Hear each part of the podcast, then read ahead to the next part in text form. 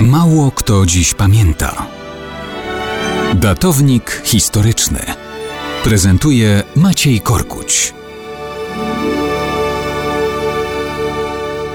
Mało kto dziś pamięta, że ponoć 20 września 1503 roku, a więc równe 520 lat temu, na świat przyszedł Andrzej Frycz Modrzewski, herbu Jastrzębiec. To jeden z największych mózgów polskiej epoki odrodzenia. Urodzony w Wolborzu, studiował w Akademii Krakowskiej. Został dostrzeżony jako nieprzeciętna osobowość. Stąd też doszedł do godności sekretarza królewskiego, którym uczynił go król Zygmunt I Stary. Ale doceniał go również i Zygmunt August, który wyznaczył mu finalnie stałą pensję wypłaconą dożywotnio.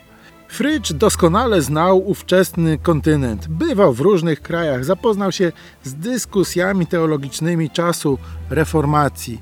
Wielokrotnie pełnił misje dyplomatyczne. Żył przecież w epoce wielkości Rzeczypospolitej, ale zarazem doskonale sobie zdawał sprawę z tego, że wielkość i siła nie jest dana raz na zawsze. Stąd już wtedy widział konieczność naprawy Rzeczypospolitej. Modrzewski uważał, że szlachcic nie powinien być traktowany przez prawo lepiej niż mieszczanin czy chłop.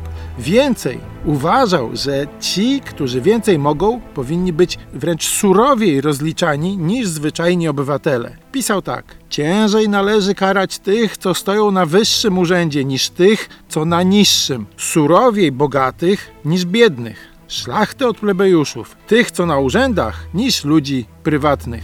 I dodawał proste podsumowanie. Im wyżej stoi przestępca, tym jego zbrodnia jest widoczniejsza i zwykle licznych znajduje naśladowców. Widział przy tym potrzebę połączenia demokracji z silniejszą władzą królewską. Jednocześnie rozumiał, jak wielkie znaczenie ma wychowanie w duchu odpowiedzialności za dobro wspólne. Potępiał wojny zaborcze, a zarazem przestrzegał, że żaden kraj silny nie został przez wroga zdobyty, zanim nie został rozłożony przez konflikty wewnętrzne. O tym to i dzisiaj warto nam pamiętać.